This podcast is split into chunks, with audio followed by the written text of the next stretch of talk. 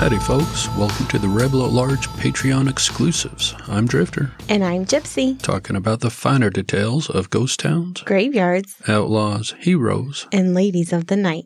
and whatever else we find interesting on the road. Yes, and we cannot thank you guys enough for supporting our show and to help keep us on the road. Absolutely. So, in episode 45, where we talked about George Flavel, we told you we would do another episode on his only son and his only child that went on to carry the family name George Conrad Flavel. His son was born on January 11th, 1855. His first name comes from his father, and his middle name comes from his grandfather. He was the couple's first child and only son. He attended Astoria Public School until he was 16 years old when he was sent to the Oakland Military Academy near San Francisco in 1871. After one year in military school, he enrolled at Santa Clara College, also in California. In 1873, he boarded the Whistler and set sail for Bolivia. Two years later, he boarded the ship La Escocesa headed for Europe and returned home on the Ajax. It is thought that George did not board the La Escocesa on his own, but rather he was shanghaied. According to J.R. Irving, who spent considerable time at sea and was interviewed for the WPA by Sarah B. Wren at Portland in 1939 about his life in the 1870s, he said, Them was the days of Shanghai and too. Jim Turk and the Grant Boys and Larry Sullivan, they was in cahoots with the sailor board and noses, and some of them, they run too. Shanghaian wasn't so bad at sometimes. I remember old Flavel, he's no good, just spoiled with money. So the old man got Jim Turk to Shanghai him. He was out at sea about a year, and after he got back home, he behaved himself pretty good. You did a good job there. it was hard for me to stop to not start laughing in the middle of that. We nailed it. yeah. We should put like um if we were doing a video of this we could put closed captionings of what you just said. Like I don't know what this guy's saying. Translated.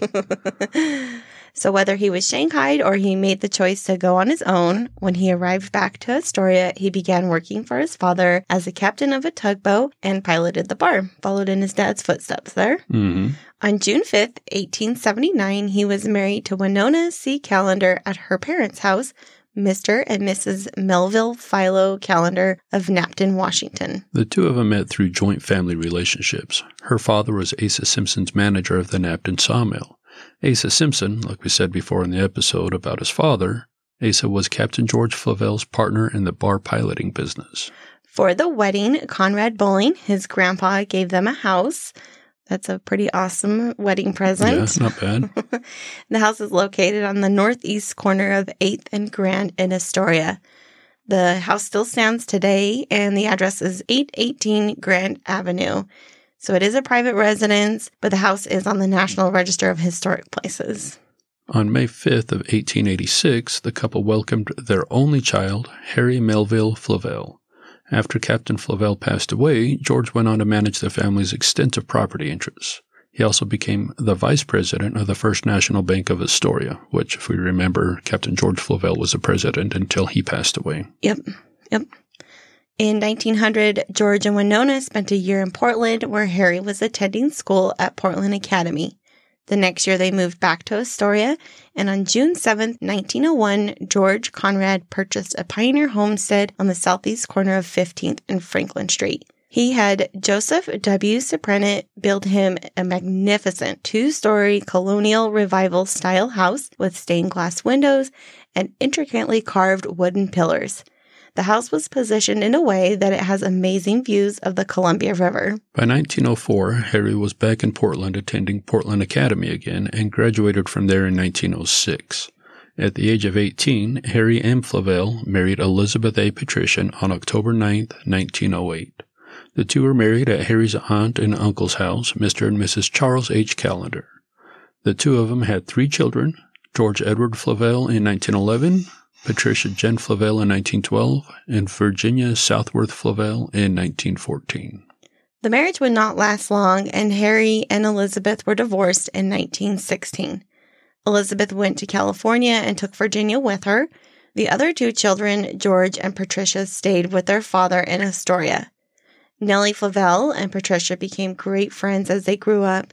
Nellie was visiting her in New York when she passed away, and Patricia is the one who inherited the Flavel mansion we talked about. Hmm. Well, Harry did stay connected with the family business, but in a different fashion. During World War I, he worked as a timekeeper in Wilson Shipyard. After the war ended, he was assigned to an officers' training camp in Texas. In 1919, Harry started working with the Knappton Towboat Company, which had consolidated with his grandfather's company, Callender Navigation. In September 1920, Virginia returned to Astoria and lived with the family. On February 18, 1923, George Conrad Flavel passed away from bronchial pneumonia at the age of 67. His wife, Winona, stayed living in the house until she passed away on December 7, 1944.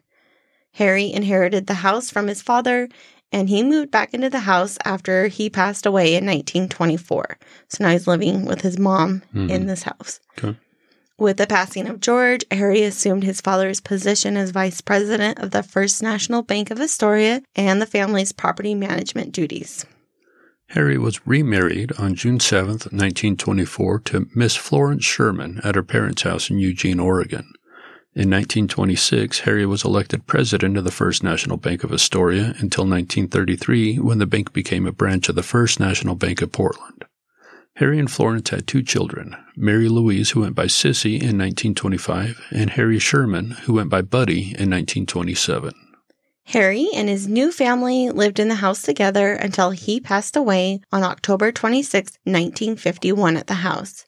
Fred Meyer, the man who founded the Fred Meyer store, was one of his pallbearers. Thought that yeah, was fun. That's pretty crazy. Fred Meyer's is still big out there in Oregon. Not so much here in Utah, but yeah, I only remember having like a few Fred Meyers here, and I think they're all closed down now. Yeah, we just have the jewelers, Fred Meyer jewelry stores now. I think. Mm-hmm. Yeah, but out in Portland, they're like bigger than Walmart's. Mm-hmm. they're crazy. He passed away the same year the Flavel Mansion was established as a museum and open to the public for tours. After Harry passed away, his wife Florence and the two children, Mary and Harry, lived in the house on 15th and Franklin.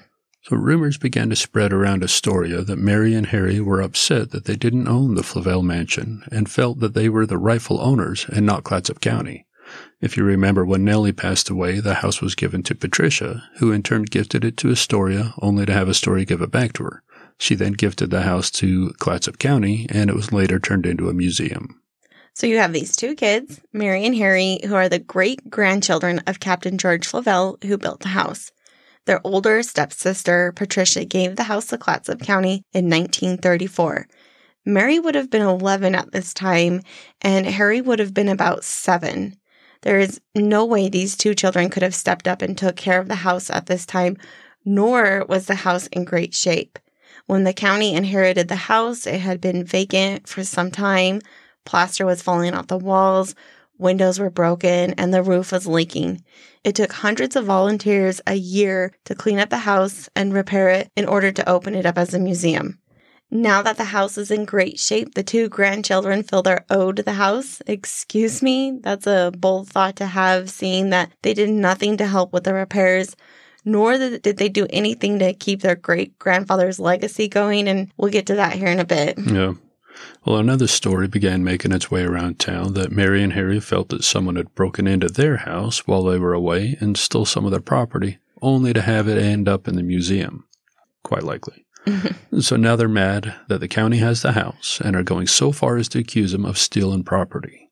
It gets crazier, and this is why we wanted to talk about the remaining Flavel family after the captain passed away. Yeah. So to retaliate, the family decided that they were no longer going to maintain the city block they owned in town and let it fall into disrepair. This was between 9th and 10th Street, located on the 101 highway that passerbys would have to drive by and see, leading them to feel like Astoria was a dumpy and unattractive town. Yeah, classy. Yeah, the, this is your grandfather's town and you're doing this. Yeah. Okay. Well, this is when things start to get even crazier. In 1947, as a water utility worker, or we also read a neighbor named Fred Fulton, mm-hmm. whoever it was, they had heard screams for help coming from the house. He rushed inside and broke down the upstairs bedroom door to help whoever was screaming. Come to find out it was Florence, locked inside the bedroom by her 20 year old son Harry. When the man tried to help her, Harry began hacking at the banister with a hatchet and eventually turned the hatchet on the man himself. Harry was arrested and charged with assault. In the courtroom, he claimed that he swung the hatchet in self defense. His mother and sister defended him, saying that the man was drunk and that she was in the room looking for a misplaced key. Why was she locked in there, though? yeah. All the charges were dropped and Harry was let go. Visitors tell of the destroyed banister in the house, and Harry was quickly given the nickname around town of Hatchet Harry. awesome. Well, Mary, on the other hand, tried to be the social one in the family and interact with the town folk. Though she did not come at someone with a hatchet like her brother, she too had her own run in with the police when she refused to leave someone's house in town who was having a party. She later left Astoria and went on to New York City, where she managed performers in the opera industry. She eventually did return back to Astoria in the 1970s. Can you imagine having a party and someone won't leave your house and you have to call the cops to get him out? Right. You're like, that was a bad invite. Maybe she wasn't even invited. Yeah, she just shows up. She sees like all these cars parked out front of someone's house. that just looks like a great time. Uh-huh. Neighbors complained of gunshots being fired inside the house, particularly on Halloween and New Year's. Apparently, Harry was having quite the party by himself inside the house. Mm-hmm. Another story about Harry and his family is when he decided to lock his mother and sister out of the house in the upstairs balcony one night when he became upset with them. And you can see the balcony. We have pictures of the house we'll show you, and the balcony's out front. So. Mm-hmm. It's a cold night, and rather than let them back inside the house, he began to spray them with a garden hose. Classy. Yeah, well, it sounds like a spoiled brat. Yep. The neighbors called the cops and they had to use a ladder to rescue the two women. Mm, nice. Well, in the 1980s, the family hired a crew to repaint the house. The crew had been there working for two weeks, stripping the paint from the house, prepping it for a fresh layer, and they had not been paid a dime up to this point. When they asked for some of the money so they could continue the work, the family refused to pay them. It's unknown if their family didn't have the funds at this time or if they were just being cheap and didn't want to pay them. The crew eventually walked off the job, leaving the house half scraped of the old paint. Harry was known throughout town to have several dogs. He liked to take in strays and was known to have somewhere between four to six dogs at a time. I have one too many dogs at our house. One of the neighbors claimed he stole their dog because he felt they did not walk it enough. The neighbors were too scared to try and get the dog back from him, so he just kept their dog. Yeah, nice. Well, things escalated for the family in February 1983. Harry, now in his mid 50s, was out walking his dogs one night. A car driven by 22 year old Alec Josephson came speeding down the road. Harry decided to take the dog leash and swing the chain at the car. When he made contact, Alex slammed on the brakes and he got out of the car to confront the person. Harry began to run and Alec chased him. As an argument between the two began, the story goes Alec grabbed Harry by the sleeve and demanded he tell him his name so he could call the cops. Rather than tell him his name, Harry pulled a knife out and stabbed Alec in the stomach. Can you imagine driving down the road in the middle of the night and having a dog leash chain hit your car? Right. It'd freak you out. Uh huh. Yeah, I'd be just as pissed. Yeah, well, and you'd start to wonder if you like hit somebody. Mm-hmm. Well, and this guy's 50 years old and taking off trying to outrun a 22 year old kid. yeah, good luck, buddy. yeah. Alec did survive his wounds, thankfully, and Harry was arrested. This time he was facing charges of first degree assault and attempted murder. If convicted, he could go to prison for 20 years. In 1985, Harry was found guilty of assault, but not attempted murder even though he stabbed him in the stomach. Yeah, but it's going to be a less charge. Mm-hmm. So he'll still have to spend time in jail, but not the 20 years. Mm-hmm. The family tried everything they could to appeal the charges, eight appeals in total, but failed. In 1990, he was ordered to appear in court for his sentencing, but he failed to show up. Authorities discovered that Harry, Mary, and Florence had vanished. An elderly neighbor told the police that they watched the family get into their car along with the dogs and just drive away, leaving the house abandoned. They gone. a year later, Harry shows up again on police records when he was arrested in Pennsylvania for stealing hotel towels. I thought that was so funny. Really? You're uh-huh. stealing towels? Yeah. Well, Harry and the family again vanished, and he didn't show up for his extradition hearing. He was arrested again in Tewksbury, Massachusetts, after a hotel worker reported him to local authorities. This time, he was brought back to Clatsop County, where he spent a year in jail. After his release, he returned back to Massachusetts. Florence, his mother, passed away on February 1st, 1994, at the age of 97 at the University of Massachusetts Medical Center in Worcester. Mary and Harry refused to pick up her body, and she was eventually cremated. It's unknown if the children just didn't have the money to pay for their mother, or again, if they were just too cheap.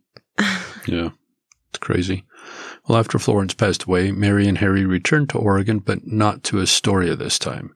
They were living down in the Beaverton area, just outside of Portland. Mm-hmm. Harry passed away on May 31st, 2010, and his body was stored at the mortuary in Portland for nine months until he was eventually cremated. Yeah, so they leave mom in the in the hospital, and then his sister leaves him in the mortuary. Mm-hmm. So the family home, along with all the commercial properties they owned, would continuously come up for forfeiture due to unpaid taxes. Well, somehow the properties were always saved when the funds were paid for by the family trust. At some point, the city was able to gain access inside the house. They placed a tarp over the roof, boarded up the windows, turned off the power, and cleaned up the yard. The city was in for a much bigger surprise when they entered the house. Not only was it falling into disrepair, but they discovered the family had been hoarding for almost a hundred years. That's wild. Yeah. Well, the historian reported that they found newspapers and magazines from the past hundred years spread three feet thick over all levels of the home, including the attic, the basement, and the bathrooms. They also found a 1950s era women's swimsuit hanging in the all pink bathroom a 1960s issue of Playboy, self help books, a 12 inch knife, a Valentine's Day card from Mary to Florence were also found. There were still clothes hanging in the closet. They found a dead dog in the fridge, and the banister that Harry had attacked was now gone. He's probably embarrassed of it or something. Or somebody broke in and stole it for part of the. Oh, yeah. Legend, the lore. Yeah, that's true, huh? Mm-hmm. Maybe one day it'll show up on like a auction thing. Right. Rent checks for the commercial properties the Flavels owned went uncashed, and the family's attorney said he had not spoken to Mary and did not know where she was or if she was still alive. In 2011, the city of Astoria initiated proceedings to create a derelict building ordinance mainly to deal with the Flavel properties. This allowed the city to impose a fine for each day that properties were in violation. After they were unable to reach Mary, who was now the sole owner of all the Flavel properties, the city began to put the process of forfeiture to the city into motion. The fines reached a total of 5.6 million. That's insane. Yeah. And if not paid, the city would gain control of everything. Eventually, a deal was made that allowed Mary to sell the properties herself. The house that her grandfather built in 1901 on 15th and Franklin was listed for auction in 2015. Greg Neuenhoff won the auction and is in the process of restoring the house. In 2017, the last property the Flavel family owned was sold. This left the Flavel legacy without any stake in the town. It took the family about 166 years to lose everything Captain George Flavel acquired. He put the town of Story on the map, only to have his family let it all disappear. Mm-hmm. Mary Flavel passed away on October 20th, 2018, at the age of 92. She was laid to rest in the family plot in Warrenton. According to Mary, life in Astoria was great, unless you were a Flavel. And it might have been your own fault. yeah. I could see how it'd be hard to carry on such a large legacy that your grandfather built, but it's still sad to see what the family did to the house. We stopped by the house when we were in Astoria no one was there to let us inside, so we walked around outside and just took some pictures. The house has the potential of being a beautiful home once it is restored, but it will take years to do it unless you have just millions to dump into it mm. all at mm-hmm. once. I hope to still be alive when the house reaches its former glory and would love the chance to go inside once it is completed. As of right now, it looks like Greg Neuenhoff still is the owner, so if he is, we wish him the best of luck. Absolutely. Well, there you have it, folks. A continuation of our trip to Astoria, Oregon, and an interesting history of the Flavel family legacy. Yes, and we hope you guys enjoyed this little episode. Yeah, if you did, please share it with some friends. And if you didn't, let us know. Give us Mhm. some feedback, would be Yes. fine. Yep. So are we going to do the riddle thing? Because I do my dad jokes. Yeah, all right. so here's what I found. This is from my vintage copy of the Exeter Riddle book. You ready? Uh huh. All right, a woman, young and lovely, often locked me into a chest. She took me out at times, lifted me with fair hands, and gave me to her loyal lord, fulfilling his desire. Then he stuck his head well inside me, pushing it upwards into the smallest part. It was my fate, adorned as I was, to be filled with something rough if that person who possessed me was virile enough. Now guess what I mean.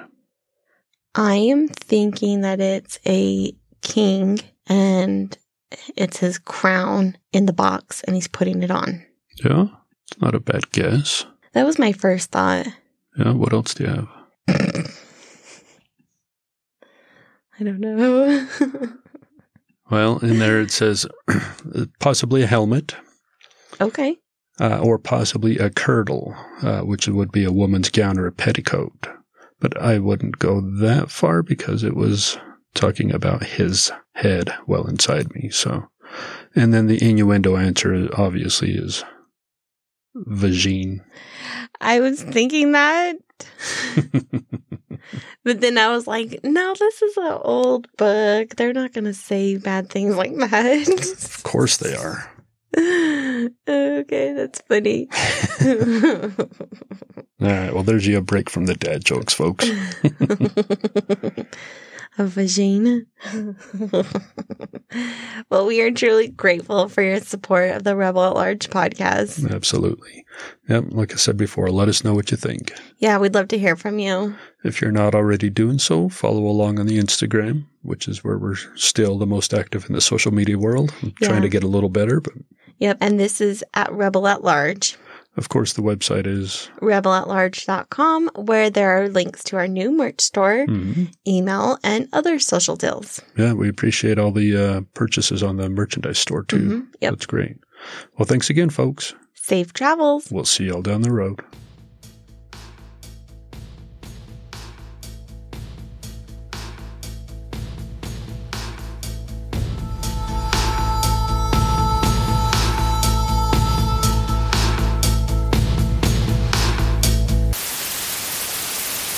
Damn it, I said it wrong again.